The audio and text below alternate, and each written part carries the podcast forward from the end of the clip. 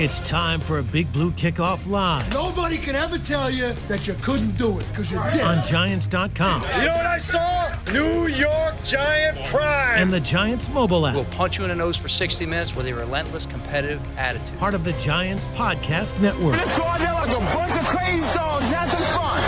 Welcome to Thursday's edition of Big Blue Kickoff Live, brought to you by the new X Series of Scratch Offs from the New York Lottery. Now you can multiply your winnings up to 200 times. Please play responsibly. John Schmelk, Lance Medow, Paul Dottino with you. The phone number will be taking plenty of your calls today after our open is 973 667 1960. 973 667 1960. Today we continue our positional series talking about the tight end position on the Giants roster in free agency and in the draft. We also have some breaking news today with the Adam Schefter reporting that Carson Wentz is being traded from the Philadelphia Eagles to the Indianapolis Colts. But first, I want to remind you that Big Blue Kickoff Live is part of the Giants Podcast Network, which is presented by Investors Bank. You can find the archive of this program and all of our podcasts at giants.com slash podcast on the Giants mobile app and on all your favorite podcast platforms.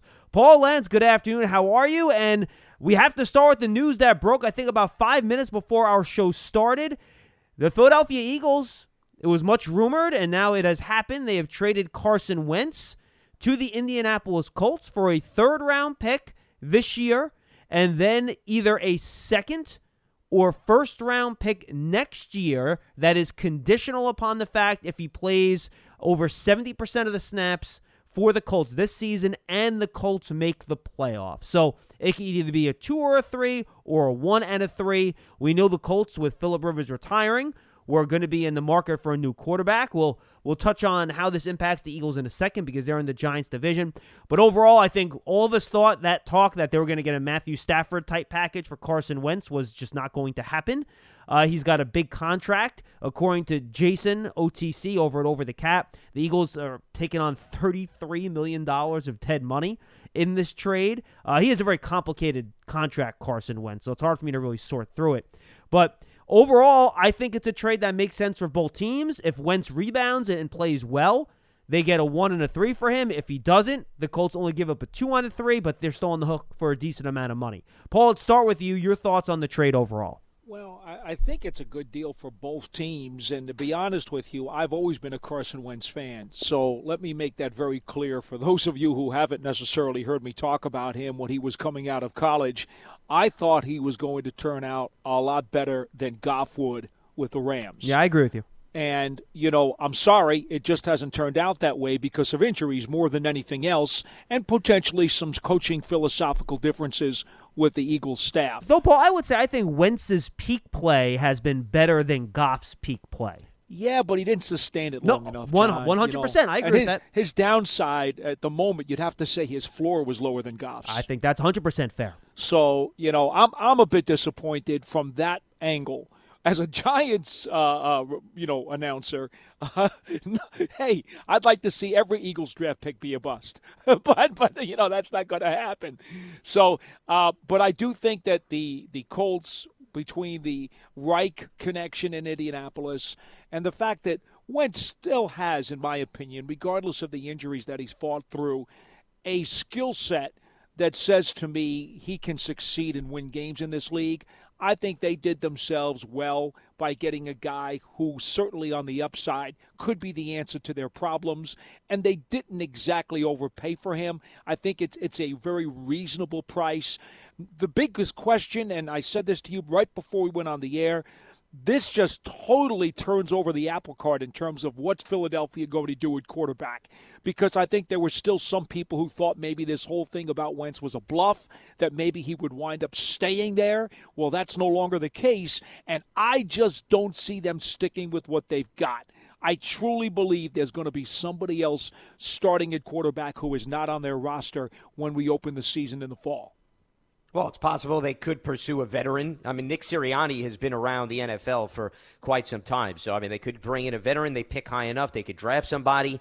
I don't think it's a finished product. I would agree with you. And Jalen Hurts, though, was taken in the second round. So you know how the front office feels about him, but that doesn't mean the new coaching staff feels the same way. So I think they'll have some options for a competition. Could be three guys, could be a rookie, Could be Hurts and it could be a veteran. Would not be surprised if they go down that road. I like the trade for Indianapolis, at least more so than Philadelphia at this point, because I think if you don't have to give up a first round pick and it's based on conditions, and the other condition is if Wentz plays over 75% of the snaps. So, I mean, that's possible, but given his injury track record, I'm sure Indianapolis wanted that protection in there. And he only had, to me, one bad season, and that was this past year. I think other than that, Carson Wentz has been more than suitable as a starting quarterback in this league. He played his best football with Frank Reich, who was his offensive coordinator in 16 and 17. So they're reuniting. He's got a good offensive line that he's going to play behind. They got a running game with Jonathan Taylor, who had a nice rookie year, and they got a good defense. So,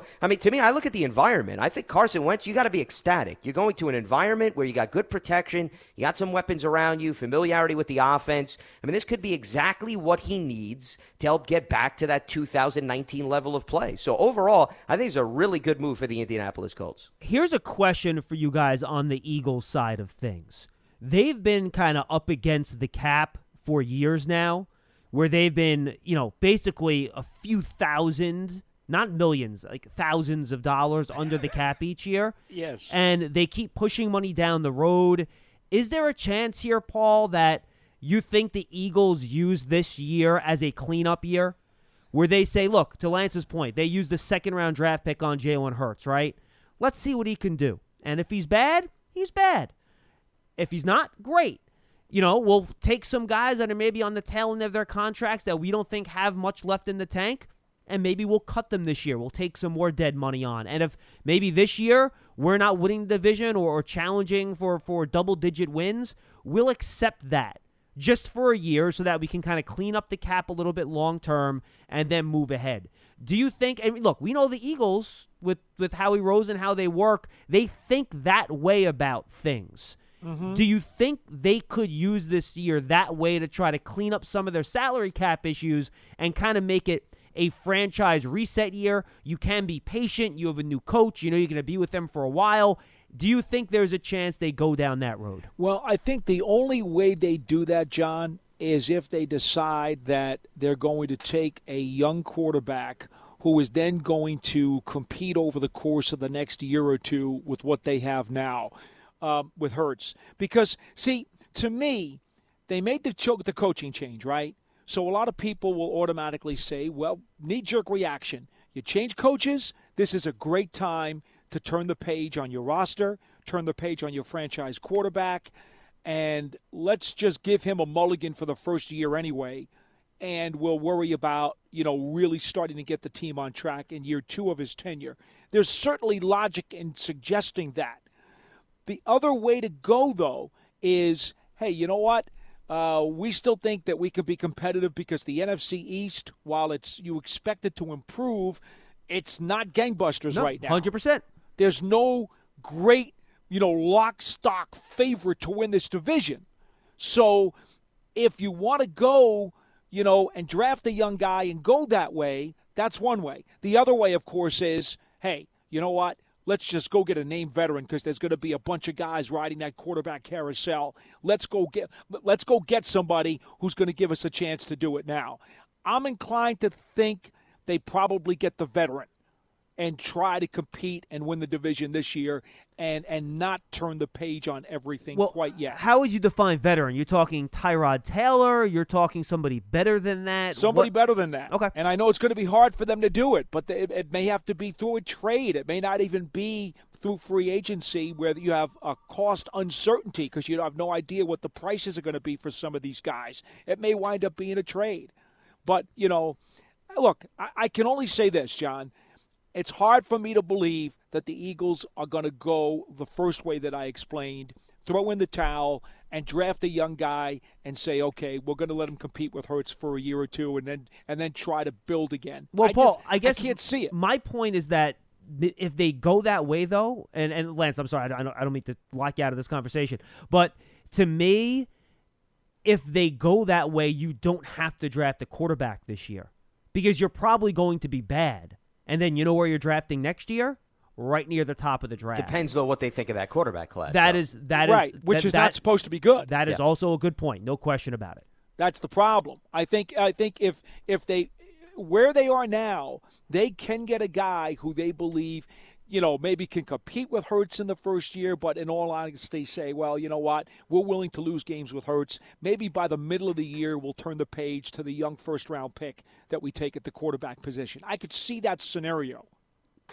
I think a lot depends on also, you know, what happens around the quarterback, too. Let's not forget about that. I think when you look at the Eagles roster right now, uh, they weren't lacking weapons other than to me at wide receiver. And part of that was because just a lot of guys got hurt at that position. So if Nick Sirianni, when he comes in and they evaluate the roster and he says, okay, well, we're going to get this group of receivers back, which should help our quarterback. We're going to get some offensive linemen back. Remember, that was a position well, where they were hit massively by injuries.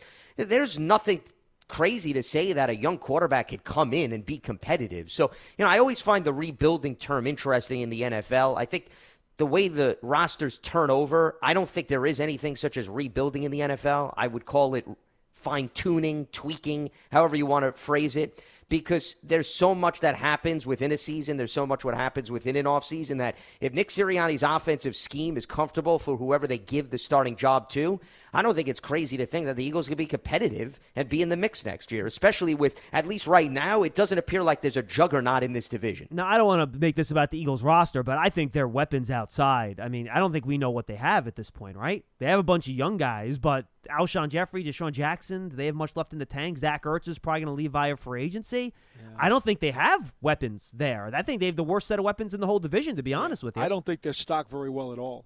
Well, I think once again, it depends on what they do in free agency, who they bring back. I mean, to me, my biggest issue with the Eagles this past year is Carson Wentz didn't have a consistent group of guys around him game in and game out. You know, Jalen Reagor, for example, who they drafted high, he missed the bulk of the season. He was hurt. And then even the running backs, Miles Sanders missed some time. So you really had a revolving door. I think if there is some continuity there, the Eagles, to me, can be a productive offense. And Nick Sirianni's been with a lot of successful offenses where he hasn't necessarily had star players. So I'm once again, I'm looking more at that and what he's been able to do throughout his career, as opposed to you know right now what the Eagles roster looks like. 973 667 1960. We have a caller on hold, folks. So if you're trying to get in and it's busy, just keep trying. We'll eventually get you in. Giant fans, I want to remind you that limited Giant season tickets are on sale now for the 2021 season. In addition to ticket savings, membership benefits include access to exclusive events, experiences, pre-sales, and more. You can lock in your seat starting at just 100 bucks. Call 888 NYG 1925 or visit giants.com slash tickets for more information. All right, guys, we are going to do tight ends today. And really, last year for the Giants, it really was maybe the most consistent position. Evan Engram, Kaden Smith, and Levine Toilolo were basically there for every single game. Did Kaden Smith miss one game because of COVID protocols in the middle of the year? Does that sound right? Or did he end up playing that game? I don't even remember. I'd have to, I'd have to look at his total games played. I think he wound up missing that game. But yeah, he, he missed it. Even yeah. so, they have those three guys, and were they basically there the whole year. Um, you have Nakia Griffin Stewart, who was added on the uh, Futures Reserve list. Rysen John, who's kind of a flex wide receiver, big tight, small tight end type guy who's came over from Canada. He's on the reserve future list. And then Nate Wheating or Whiting, I'm not quite sure how you pronounce it, was a rookie out of Iowa last year. So that's where they sit tight end wise. The important note here is that Evan Engram is entering the fifth year option of his rookie deal. So they will have to make a decision on him at some point. That is not a guaranteed amount of money on that final year of his deal. So that's where the Giants stand right now in terms of their contracts and tight end position. So I think for this year, guys, if they don't really want to add anybody, I think they can be pretty much set at the spot if they want to. But you might want to start preparing for whatever you plan on doing once Evan Engram hits free agency. Well, well know, they have John, no scheduled free agents at this position. Right. So yeah. it's very simple to just hit the button and say, hey, everybody come back and we'll go from there, especially since, you know, everybody's been within Jason Garrett's offense for at least one year. Some of them have been tied in maybe perhaps previously. So I don't think there's any issue in terms of them bringing back this group and then maybe adding somebody in the draft if they're thinking, to your point, John, beyond Evan Engram. And if Evan Engram is not in their long term plans, then you at least should start to think about maybe what you want to do in 2022. I don't think that's a stretch at all. But or by the way, Lance, maybe Engram's in their long-term plans. Who knows? he is, perhaps. And that means that maybe they don't have to worry about drafting a guy because Evan Engram is still very young. But the point is, I don't think they need to make a splash at this position in free agency. I think when you evaluate what they have on the roster, yeah, they may not have the all around tight end, the guy that could do everything, the Swiss Army knife. But I think from the group alone, as individuals, they have somebody that could block, they have somebody that could run routes, they could have somebody that's an athlete, and you could get what you need out of the cluster of individuals as opposed to maybe one. Yeah, and Paul, once they went to that straight ahead running game, I thought both Kaden Smith and Levine Toilolo were very effective blockers when they went multiple tight ends. Yeah, they did better. There's no doubt about that. I would totally agree. But you know, the the thing about this for me, John, excuse me, it's not just about the tight end spot. If you if you wanted to isolate it, I'll say this. I see, in all honesty, I see Evan Engram playing out this year, and I don't expect him to be re-signed. Uh, I think his injury history, and I, I, I think that's an issue. I think the fact that he's never fully reached his potential, and now he's going to his fifth season in the league, I would suspect that he's going to play here. They'll they'll get whatever they can out of him, and I hope he has a terrific season. He's a terrific guy, but I don't see him necessarily being long term here. I think Paul Dottino's going for the reverse jinx here, and Engram's going to come out and, and finally have that Jeff Feagles 89 catch, 1,100 yard season, and then he's here for the next 10 years. There you go. Dottino with the reverse jinx. I like it. we'll take it. We'll take it. I, look, I'm I'm just I'm just saying right now. If I if I gave you my gut feeling, I think he he winds up playing out his contract and they go elsewhere. Now, Okay, so why- Paul, I guess my question for you then is how do you prepare for that then? Well, that that's why for me, uh, I am considering tight end in the first three rounds of this draft as a potential because I love the value of of the first three, even to four rounds of tight ends in this draft. It's probably the best tight end draft that we've seen in a long time, at least that I can recall. And I think if you're the Giants and you know that with the economics as we move forward with the cap, it's going to be really tough to re sign, especially if Engram has a good year, to re sign him at the appropriate number that he's going to need. So to me, yeah, you start looking for one now because there's a lot of guys to choose from. And the good news is they have skill sets that allow them to be all around guys. You got the blockers, you got the receivers, but at the top of this tight end class, you have a whole handful of guys who do both. Well, talk to me. Who do you like? Well, let's go right through the list. I won't go through each of the traits on all the guys, but I'll go backwards. We had Trey McKitty mentioned the other day by a caller on the phone. We saw what he did at the Senior Bowl. Certainly uh, has a lot of potential. I understand his production wasn't necessarily there for a variety of reasons, but I think he certainly is going to be a quality NFL tight end. I love Tommy Tremble out of Notre Dame. I knew you would love him. Oh, does he block? oh, does he block? Get in my face and I'm going to bowl you over, baby. This guy could be a pro wrestler. Some people call him Throwback Tommy, other people call him Baby Gronk. Is it any wonder that I would absolutely love this guy? He's a, his dad was also a safety in the NFL, if I remember right. Correct, Paul? Uh, he was uh, with Dallas and Philadelphia. Greg Tremble. Yes.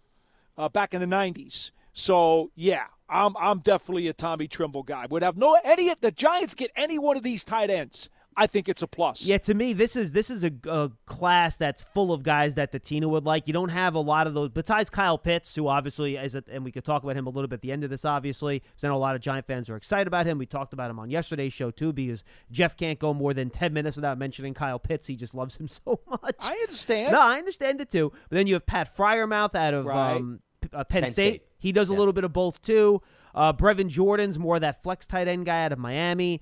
Hunter Long is kind of a do-it-all guy out Well, of that's Boston that, that's where my list stops, John. That, that- though now we've just gone through.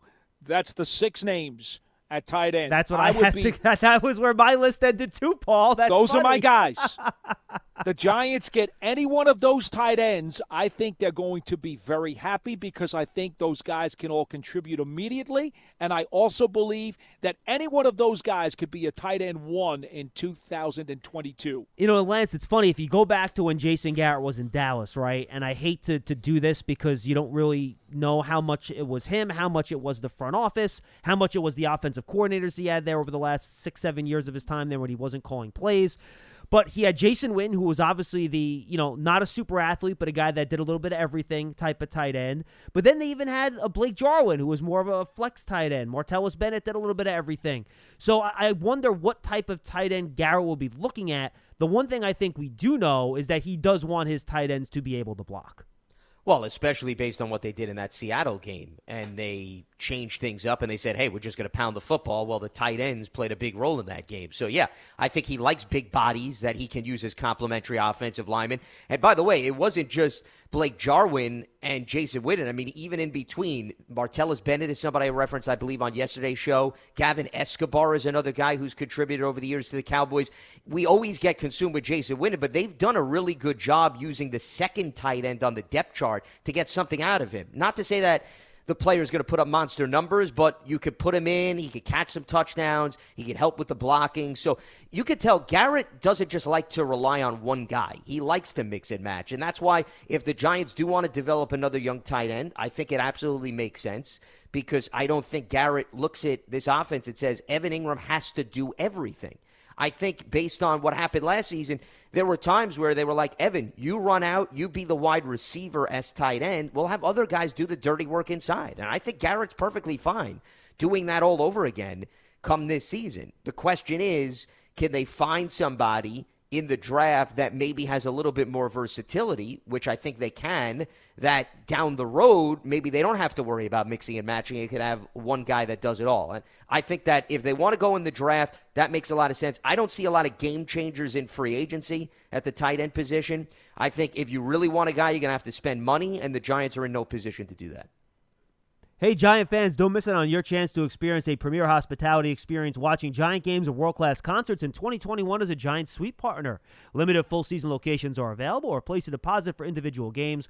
Call 888 NYG 1925 or visit giants.com slash suites for more information. Finally, guys, just because this is part of our position series, we should talk a little bit about the tight ends that are going to be in the free agency class this year.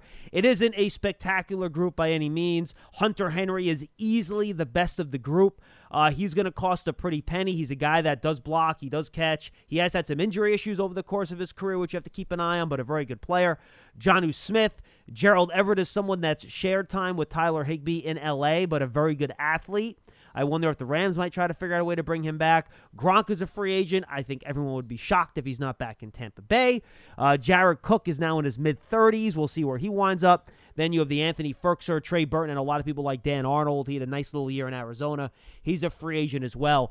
But nobody really on this free agent list, to me, guys, that really jumps out. The Giants have their three guys under contract. I don't think they need to go out into free agency and bring in another veteran. Yeah, I would agree with you there, John. If they decide that they just want to sit pat for a year and put the whole tight end thing on hold, I would understand it.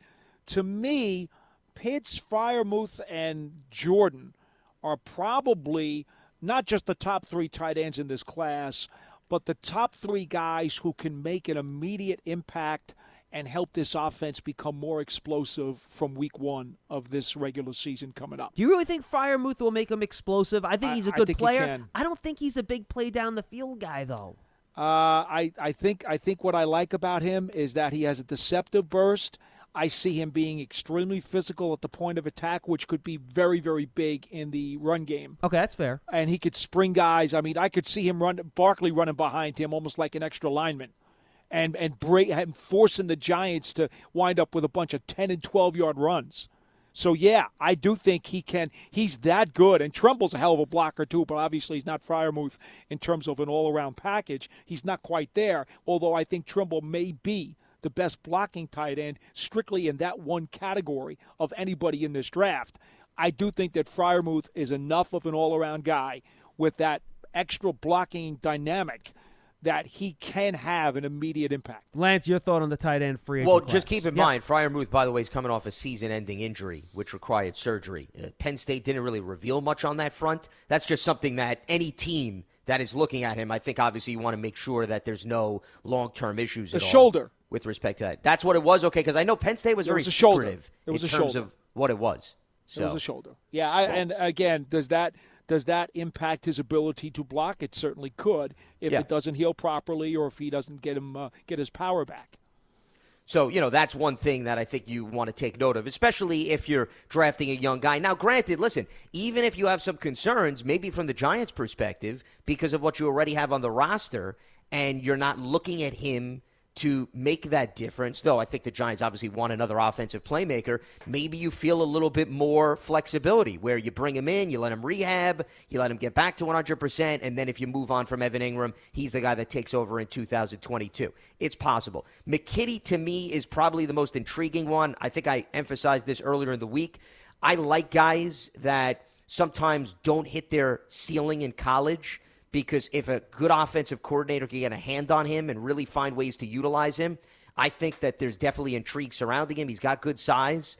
I think that this is a player that would fit very nicely into the Giant system. And then as far as the free agents are concerned, as I noted, and as John went through the list, I don't think there's a, a big difference maker. But if the Giants don't love the draft class and they want to go into free agency, I think it makes a lot more sense to maybe take a flyer on somebody that's young that, once again, didn't fully blossom with their previous team. You threw out Dan Arnold. I think he has some intrigue connected to him based on what he did in Arizona because he wasn't necessarily utilized a lot but showed some flashes. And then another guy that I would throw out is Stephen Carlson. Cleveland Browns have had a lot of tight ends. He's a young guy, too. 25 years old, big frame. He'd be also somebody. Hey, you don't have to open up the piggy bank. Maybe you go down that road. Those would be the type of tight end free agents I would target much more so than, you know, thinking about going for the home run. I think the other item to keep in mind, fellas, and that is that whole Charles Barkley, uh, uh, Charles Barkley, Saquon Barkley effect. I was going to say is Sir that, Charles. What's yeah, I know. I know. I was like, I'm he's a little commenting on tired. tight ends. I didn't realize that. well, he's a big enough guy; he could probably have done it. Oh, my God. Perfect tight end. What are you kidding me?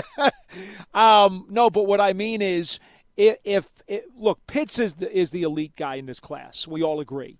He he's the elite guy. It's unanimous that this guy is he's the can't miss blue chipper who does, including his blocking. His blocking's good. He's not like elite, but his blocking is good. He can absolutely play in line. But the thing about it is, he's a weapon. See, he's not a tight end. If you draft Pitts at 11, you're drafting him to be a weapon, much like Barkley was a weapon, not a running back. Pitts is not a tight end. He is a weapon. Well, there are some teams that I think are going to view him as a wide receiver. They may not even view him as a tight end. No, no, no. It's Nobody was a possible. tight end. I mean, would when you, doubt when it. you look at what he could do, it would not surprise me if a team says, "Hey, he's our big wide receiver, No, and but he we're going to doesn't- use him like He that." doesn't have the speed to run past cornerbacks. yeah, I would. dou- I would doubt it. I think. Look, he'll play some snaps outside. I'm sure. Sure, well, that's fine, yeah. but that's not his position. Right. The whole reason you draft a guy like that is because he's a matchup problem. And if he's lining up against cornerbacks, it's, it's the same conversation we've had that Ev- Evan Engram on the wide Yeah. receiver for all these years. You diminish his value by doing No, what that. I'm what I what I'm basically saying is, let me clarify. What I'm saying is, I think you could line him up in a variety of places Oh, sure. to get those mismatches. So I'm not telling that you're going to put him on a corner every time, but th- if you go back and you look at the SEC, not many guys could defend him across the SEC, Well- which is arguably the best conference across the college landscape. Not many teams had individuals, no matter what the position was, where they could go mano a mano against Kyle Pitts and say, "Hey, we feel like we actually contained him today." Hence the word weapon, because I actually believe that when he gets to the NFL, you will see him play some snaps in line. You will see him play some snaps in the slot. You will see him play some snaps on the boundary. And you will probably also see him occasionally be the move tight end or an H-back. I think he's that good. He can play any of those positions in different sets and different series during the game. So, Paul, I asked this question, and this is before we get to the calls. We'll get to you in a second. I asked this question to Lance and Jeff yesterday, so now I'll ask it to you. If I made you rank Pitts among the other top three wide receivers, put all four guys into one group, how do you rank them one through four? Pitts is my number one. He's ahead of rather- Ja'Marr Chase, huh? I I would I would take I would take Pitts, Chase number two. Prob if Waddle's medical was clean, I would put Waddle um, probably ahead of uh, ahead of uh, DeVonta Smith because I'm I'm just worried about DeVonta Smith being able to hold up. Okay. I really am. No, look, I, I think there's an easy argument to be made for Smith and Waddle. Uh, what I said yesterday, I think Smith I prefer maybe for the Giants because I think I see him playing outside a little bit more. I would agree with that. Then you I didn't ask Waddle. me that though. No. you asked me how I ranked them for the Giants. yes, how about for the Giants? How for the that? Giants, they're better off with Smith over Waddle, but they're definitely better off with Chase over either of the Alabama guys, and they're best off with Pitts out of any of them. Interesting. All right, see, I, I think all of us had Pitts second. I'm not Sheena Lance. You had Pitts third, right? After Smith, I said two? that they were interchangeable. That's right. I thought Smith and Pitts, but I would lean towards Smith more so for the Giants. Fair enough. Yeah, and I had and I had almost I me and Feagles I think had it the same way. I had Chase as my one, Pitts as my two, and then I had I had Smith and Waddle kind of in the same ballpark to be quite honest with you. So that's how I looked at it, and that's how I think a lot of teams are going to look at this too. And you know, unfortunately, Paul, I think because you know the more people see Pitts, I, I'm just not, not sure. getting there. I don't think he's going to make it. He's not getting there. There's no gonna- doubt. There's no doubt. Look at it this way. Just think- like when they took the curtain off of Claypool at the combine, I, I- knew I was screwed. Oh yeah, because it, yeah, because no one knew about Kyle Pitts before you wanted him, obviously. Yeah, I- yeah, I get it. I get it. I get it. But there's no way Claypool No, was going that early until the combine. His numbers just shot him right up. Right. And I, I guess my point that I was trying to make is that there's a much better chance one of those three wide receivers, and I think one of the two Alabama receivers are there rather than Pitts. Yeah, If I I agree guess. with you. I agree with you a thousand percent. That's probably what's going to happen. And by the way, tomorrow we're going to go through some of the. We've had a rash of mock drafts come out from some of the big boys: Todd McShay, Kiper, Jeremiah. We're obviously no one really knows who's going to what team. That's not what I'm looking for right now. But I just want to take a look at who the guys are that are going in the top 10 and how much certainty we think there are in that group. So maybe we can start figuring out our tiers of guys in terms of where that first la- round is going to drop. Hey, Giant fans, get a new New York Giants checking account from Investors Bank with a Giants branded debit card, security features, and discounts at the Giants online shop. You can earn up to $250 when you open an account at investorsbank.com slash giants. Member FDIC. And Giant fans, don't forget Big Blue Kickoff Live is presented by the new X series of scratch offs from the New York Lottery. Now you can multiply your winnings up to 200 times. Please play responsibly. All right, let's go to the phones at 973 667 1960. Caller, you are on the air. What is your name and where are you calling from? Hello there, uh, Joe and PA there, three amigos. What's up, Joe? Oh, what's a much? This is exciting, ain't it? Now getting there, uh, Paul. You have the craftsman ready to go there, and um, John, your shovel. Is it snowing there good? yeah, by the way, I, I am going to air a grievance here, so you guys are going to have to bear with me a little bit here. It's going to be, I'm going to bore people, but I don't care. I need to air my grievance. So I woke up this morning. I looked at my phone, and I had a text from daycare, and they said they're closed today. Then I walked downstairs and I looked outside, and there was an inch of snow on the ground. Seriously, guys? Really? Oh, I know, maybe four to eight inches. Get out a shovel! Give me a break. Yeah, they do the same thing with schools. I too. grew up in New York City. Do you know how many snow days I had in 15 years of going to school in New York City? Three. In 15 years. Four to eight inches? Are you kidding me? Come on, guys. Let's man up here, all right? All right, go ahead, Joe. I'm sorry. worried about it. Well, look, I feel bad too. This is the fourth shovel event of the winter. I told you my over under is three, so I'm not happy either. yeah. I have a craftsman. What do you like think they do in Buffalo, by the way, year round? That's why I don't live in Buffalo. I'm just saying, this is nothing compared to other areas. All right, I don't want you to cut into my snow time, my football time. I'm, here, so- I'm sorry, Joe. Go ahead. I'll give you all the time you Uh, this need. is, this is exciting. Starting with Wentz and the Eagles, no tears for me. He's a head case. That's why he's out of there. But maybe they'll straighten him out there in Indianapolis. I How is he a head case? Well, he, he ever since he got injured, they think that was the big thing. He was always uh, worried about Foles being the quarterback and taking him to the Super Bowl since then, and he couldn't show up to that.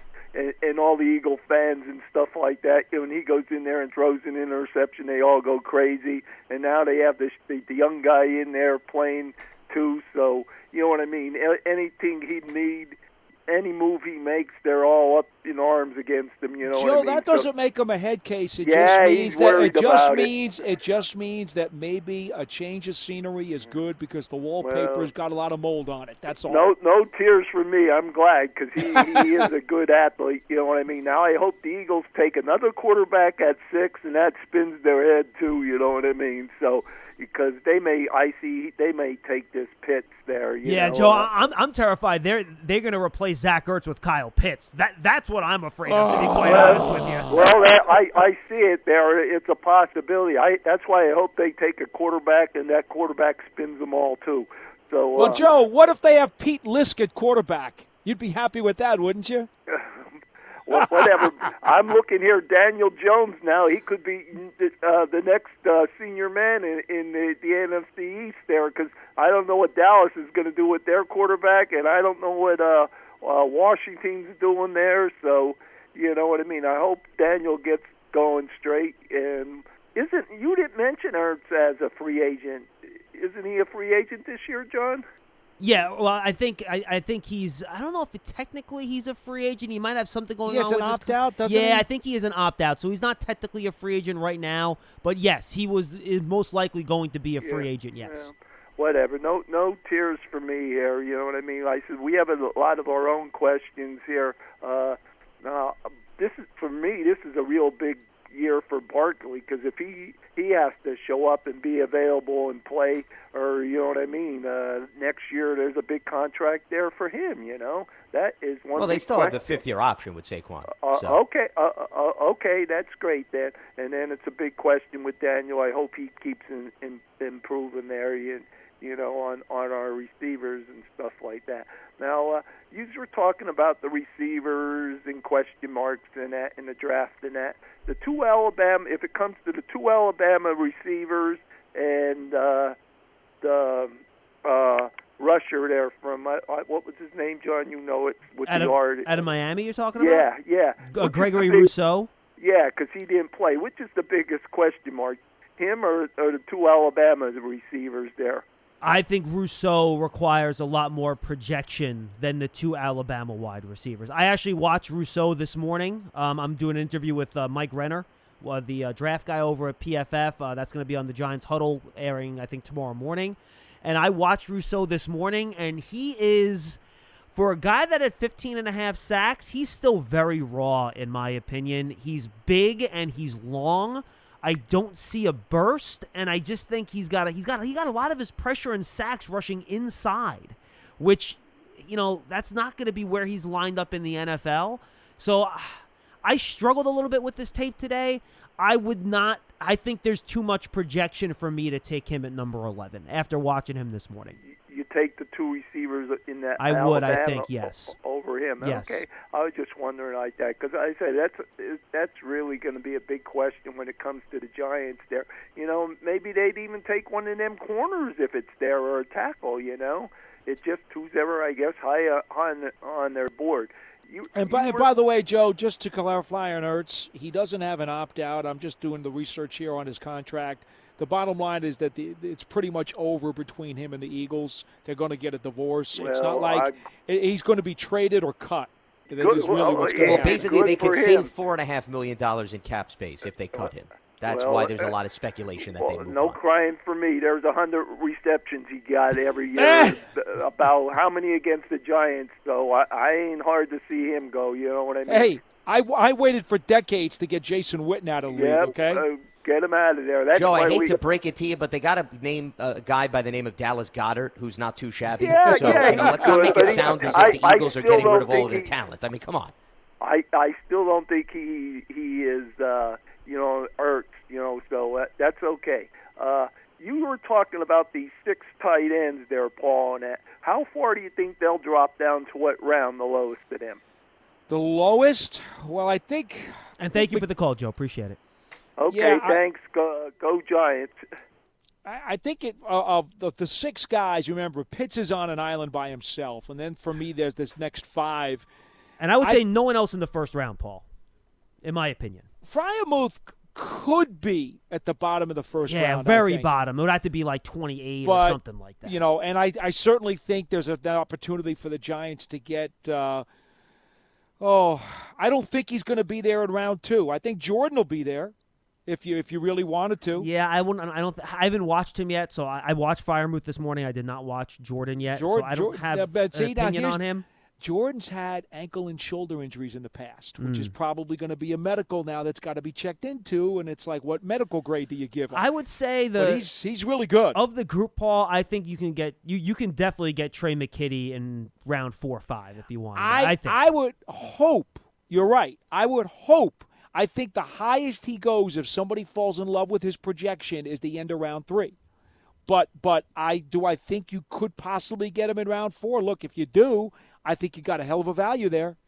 Where do you think Hunter Hunter, Long goes? is another guy that yeah, could go. good question, Third. Lance. Where do you think he goes? I third think he's a third rounder. Mm. Who for Hunter Long? Yeah. Yeah. I think he could be third or fourth. I could, I could see either round. And Tremble, going you to. know, people don't value the blocking. He could be a fourth round pick too. Be a steal in the fourth round. I, I think he's more likely a back end of the third round type of guy. Let me just say this, John. If we're doing the show that night and they get Tremble in the fourth, oh boy. Now, would you advocate for him at the top of round three? I think that's probably a little high. I think that's pricey for him. I, I just I don't I don't see him there. I think he's probably more like a bottom of the third round, early fourth kind of value. So I, I think I think in the fourth he'd be fine. I'd be very pleased with him. By the way, not for nothing. I've basically decided now. Whenever I do my my own mock draft, I'm definitely giving Kyle Pitts to the Eagles because whenever you get these situations, whatever is most painful for Paul Dottino is usually what happens. And the only thing more painful than that would be him going to Dallas one pick before the Giants. That would be the worst, but I don't think that's nearly realistic enough. No, enough they're not taking for that. him. Though, could you imagine him being put with those other receivers on that Well, roster? I wouldn't rule oh it Oh, out. I mean, think about it. It's not as if they got a long term answer at that position. It's not Yeah, crazy. but they have so much money invested right now at, at wide receiver. I don't think you need to necessarily invest then in, in a player of that caliber. They have like five defensive starters who are free agents too. Yes, their defense needs some work. So come on. well, but if they don't value a defensive player that high, then you don't take a Though, defensive Paul, player. I would not. I would not. I would not say it's impossible for them to draft an offensive lineman at ten either. Yeah, Given- that could given all too. their- oh, based on the injuries this Well, past well, year. you, Sure. well, you had Frederick Sure. retire, right? Tyron Smith hasn't played 16 games in like five years. He's on the wrong side of 30. You know, La'el Collins is coming off a season-ending injury. That line was a mess in that last year. Yeah. To me, for Dallas, it's probably either offensive line or defense. With I that would pick agree with 10. that. Yeah, they're not they're not taking Pitts. It doesn't make any sense.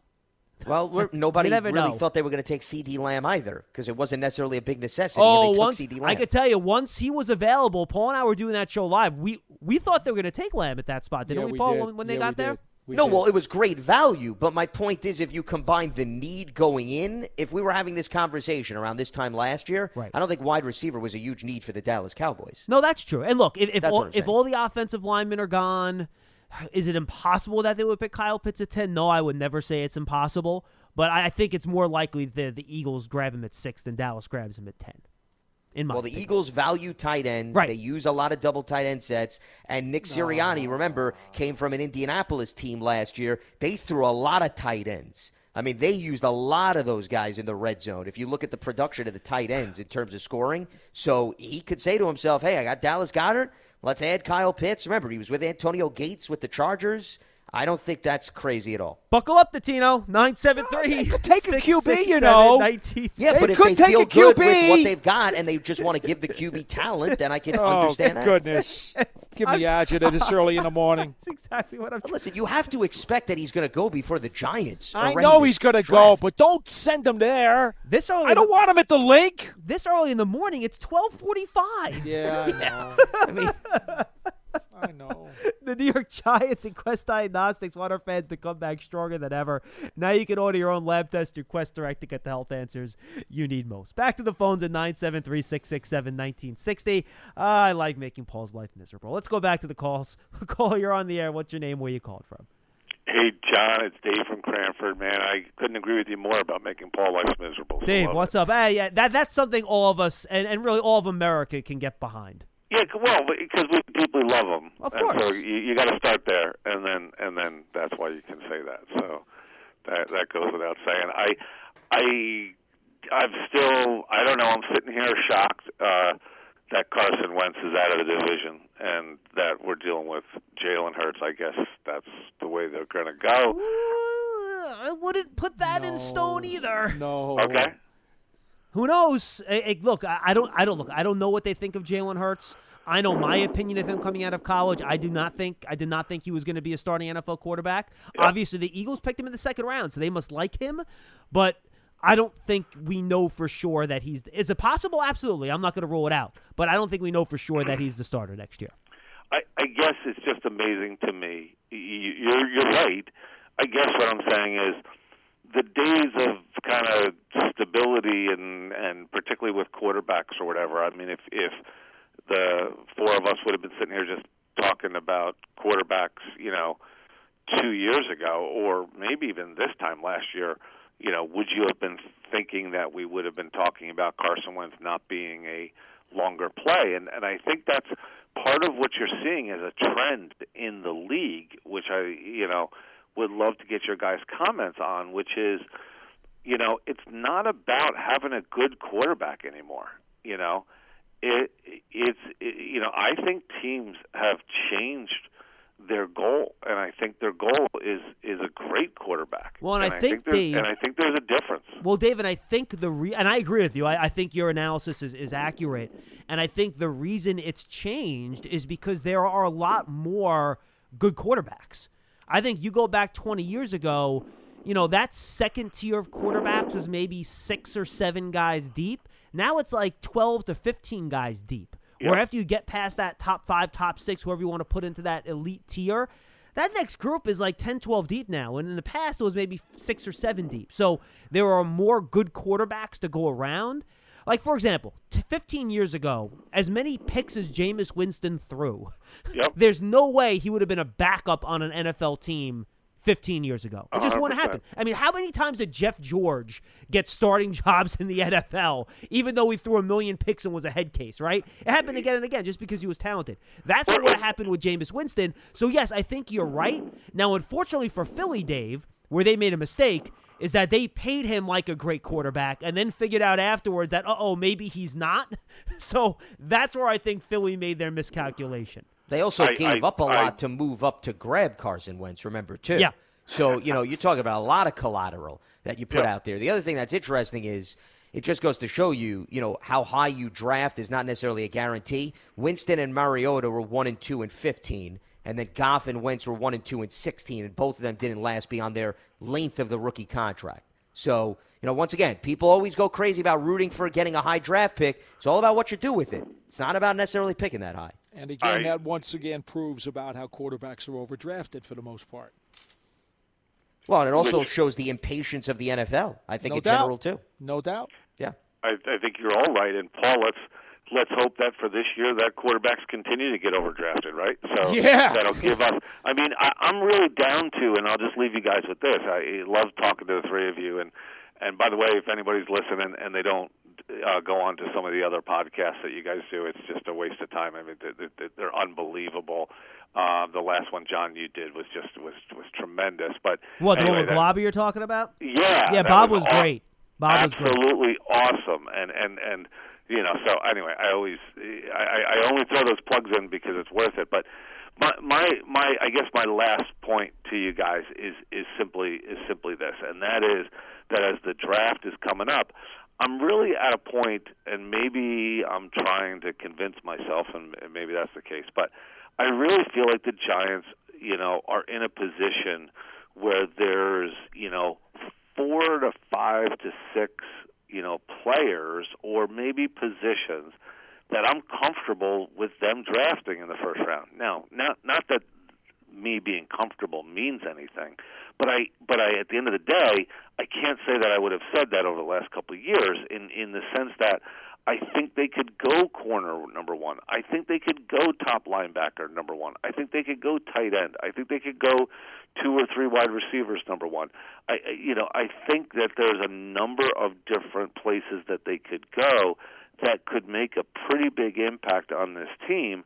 And um, hey, you know, and then I'll, and, and and I know I said that was the last thing, but I'll, I'll say this: Liar. in the midst of all this craziness, the Giants are looking like one of the most freaking stable franchises right now. In the midst of everybody else, I I, I know that sounds nuts, but that's just the way that it looks like. Uh, it's just the way the NFL goes, Dave. Thanks for the call, pal. You too, guy. And it's funny, you know, this is how I kind of look at it with the Giants at 11. If they don't get one of those top playmakers, right, I do think in that next group, you have a chance to get a really good player. There's a lot of really talented guys there, but I also think there's risk. Like there's risk to Micah uh, to Micah Parsons. What's his exact role? He didn't play last year. I know there's some off the field stuff with him that some people mention. You know, Caleb Farley, he didn't play last year. There's some risk there. Uh, do you go with, you know, what if like a Rashawn Slater from Northwestern? People are saying he has under 33 inch arms. Well, do you want to tackle with under 33 inch arms?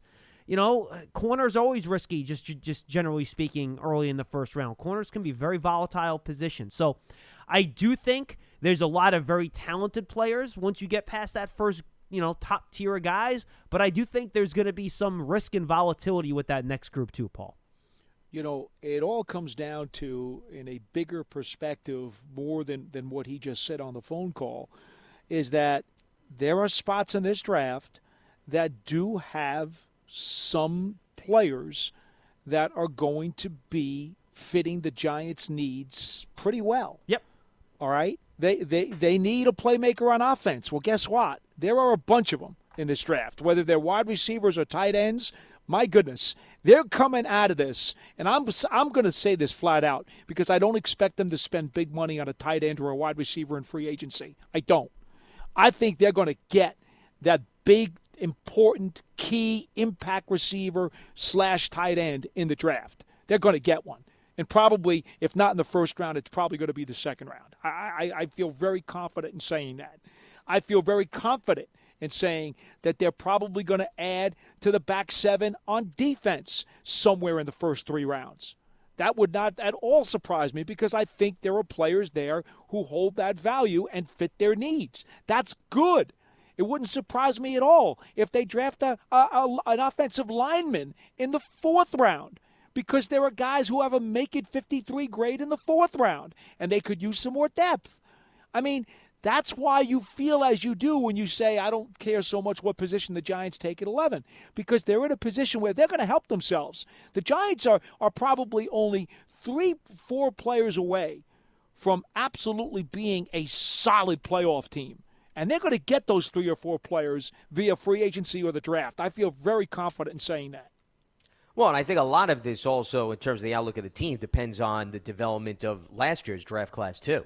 I mean, that I think is going to say a lot about the trajectory of this team. It's not so much just who they're bringing in, it's also about the group of players that got playing time this past season. And let's face it, the entire draft class got on the field last year, which is something that we really haven't seen many years prior, and it's not necessarily a trend across the league. That's why I think it was good that they were rotating offensive linemen, and you know they got some of those young defensive players. Now, can that group take the next step? That to me, I think, is just as critical as whoever they're bringing in, in the yeah. draft, and I don't think we could overlook that as well. Best rookie draft class since 2007 when they won the Super Bowl. Well, they played the most. I don't think we know if. Yeah, I don't know if I'd put them at the level. in, terms in terms of, of in terms of their rookie production, can you mention a Giants rookie class that gave them as much production as they did this year? The second since round, that time, the second round pick played four games. The third round pick barely played at all. Oh, but, but overall, and the I first mean, round look, pick was terrible. The first eight games. I wouldn't say it was terrible. Uh, and, and and and and guys like Coughlin gave them some snaps. Crowder gave them some snaps. Come on, they, they, they, they got some production out of these guys. Certainly more production from more guys than, than any rookie class since that Super Bowl team. Well, and that's why I agree. Which says a lot you. about the, the Darth of their picks over the years, by the way. That, more so than anything else. That That's fair. Yeah, I think from a depth perspective, from an experience perspective, I think this class could maybe be compared to 2007. I just don't know if I would go to the degree of impact of last year's class versus 07. I think the 07 class. Oh, much better. The 07 class was the best ever. They, yeah. The, the, the, so I, I, don't. I wouldn't put them in the impact I said category. Sin, I said yeah. since the, the most impact a rookie class has had for the Giants since 2007. I think I'll stand by that. I think def. I, I- see, I don't want to necessarily use the word impact. I think maybe contri- I don't know. I think I'm having more of a semantic argument with with That's okay. with myself than anything else because they certainly played the most snaps, but I don't know. Anyway, I don't. I have another call I want to get to 973 667 1960. Let's go back to the phones. Caller, you're on the air. What's your name? Where you called from? Hey, Len from Columbia, Maryland. Hey, Len. Hi, guys. How you doing? Well, Hi. Um, you know, we we just have to get that impact player. I mean, it just, you know, I'm I'm hoping Waddle's healthy because I think he may be there at 11. Um, but I'm a little worried about that foot. Um, I'd be more excited about Smith if he weighed 180 pounds. Um, Well, don't worry, Len. I guarantee you, when they do the weigh-in for DeVonta Smith, he would have drank about ten gallons of water the night before, and and he will weigh more than 180 pounds. Now, if they ever get to do that weigh-in. Nah, nah, well, they will at his pro day, and worst comes to worst, they'll just put some rocks in his pockets, and it'll be fine. And and my question on Pitts, um, eh, you know, everybody's got Pitts in the top ten. Uh, some have them as high as um, you know six within that within that top ten.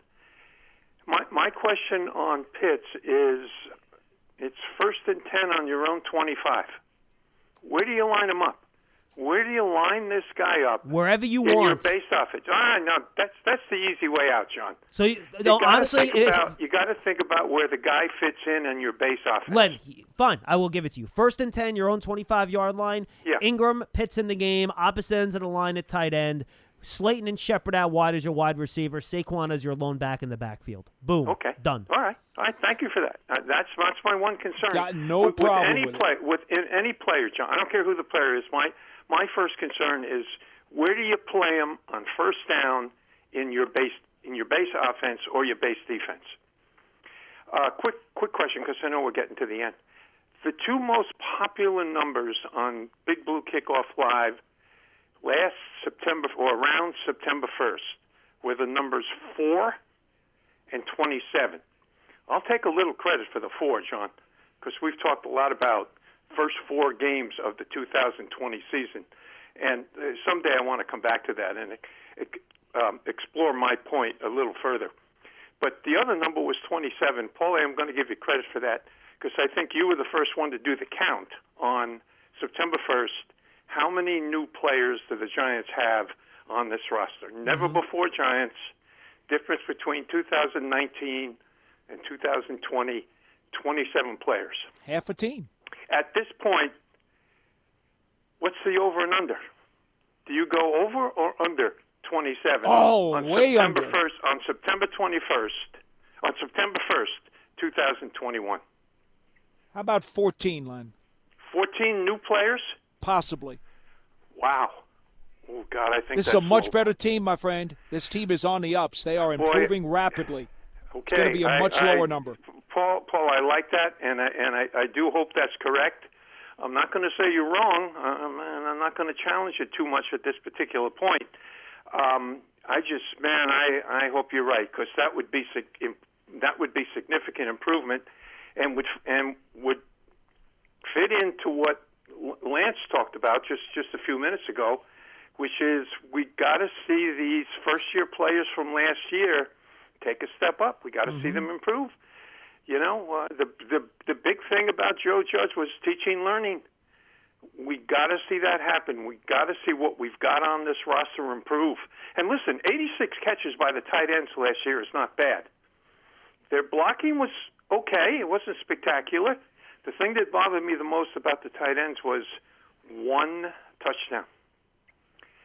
Boy, Yeah, but I mean, the touchdowns were down all, all across the board. Yeah, good point, So, Lance. you know, I mean, that's just a percentage of the numbers down across the board. Well, I would like to see uh, our 30 years of offensive experience in the NFL, Garrett and Kitchens, get more out of the tight end, get more out of the tight ends next year when it comes to getting in the end zone, particularly when we get into the red zone. Hey, thanks for taking my call, guys. I appreciate it. Hey, we'll thank you, Len. again. Well, thanks I for the appreciate call. the call. And, and Paul, by the way, I, I'm with Paul on that. I think wh- whenever you have a, a first year head coach, you're going to have a bigger roster turnover because he's going to want to bring Yeah. different guys in to fit what he wants to do. I think I'm with Paul. I think you're going to have far fewer than 27 new players on the team. By, by the way, just in regards to Len's comment about the one touchdown catch by the tight ends, and there's no question that is just not acceptable and way too low. Understand that the Giants also are trying to run the ball more, especially in the red zone. And eh, with a greater reliance on the running game, your passing tight ends are going to go down. Yeah, how many how many passing touchdowns did they have last year? 12, 13? Yeah, it wasn't much So more than that's what I said. Yeah, right. Exactly. No, Lance, you're 100 percent right. I'm but that's part with of the scheme Yeah. Right. also, and it's also uh, something that says, "Oh yeah, they're running the ball better." That's that's kind of a good thing. when you look at the Giant stats from this past season, Daniel Jones had 11 touchdowns, Colt McCoy had one. They had 12 total passing touchdowns last season. Come on. I mean, once again, perspective is important here. If you're telling me they had 30 passing touchdowns, the Titans had one, we have a talking point, okay? When you have 12 total touchdowns and we're going crazy over the fact that the tight Yeah. ends accounted for one of them, come on. Yeah, I mean- my my bigger problems are are the inconsistencies in the blocking and also the catching, which we don't need to go over any further. I think we're all on board with that. Gentlemen, good stuff. We appreciate it. Uh, tomorrow it will be who is it? Me, Dottino, and Feagles. I knew it was the three. I know Feagles and me. I forgot which the third guy was. So me, Dottino, and Feagles tomorrow. We'll kind of go through where we are. Um, if his daughter is not in, if his daughter is in daycare, we'll also try to grab uh, Danny Salomone on the show. He'll kind of go through those mock drafts with us and pose us some tricky Dan Salomone questions to see if we can answer them for the fans out there. So make sure you tune into that. Just a reminder, Big Blue Kickoff Live and all of our podcasts can be found at the Giants Podcast Network, presented by Investors Bank, which is brought to you by Investors Bank. Make sure you check it out at giants.com slash podcast, the Giants mobile app, and your favorite podcast platforms. For Lance and Paul, I'm Schmeelk. Thank you for being with us. We'll see you on Friday for another episode of Big Blue Kickoff Live. Stay safe out there, everyone.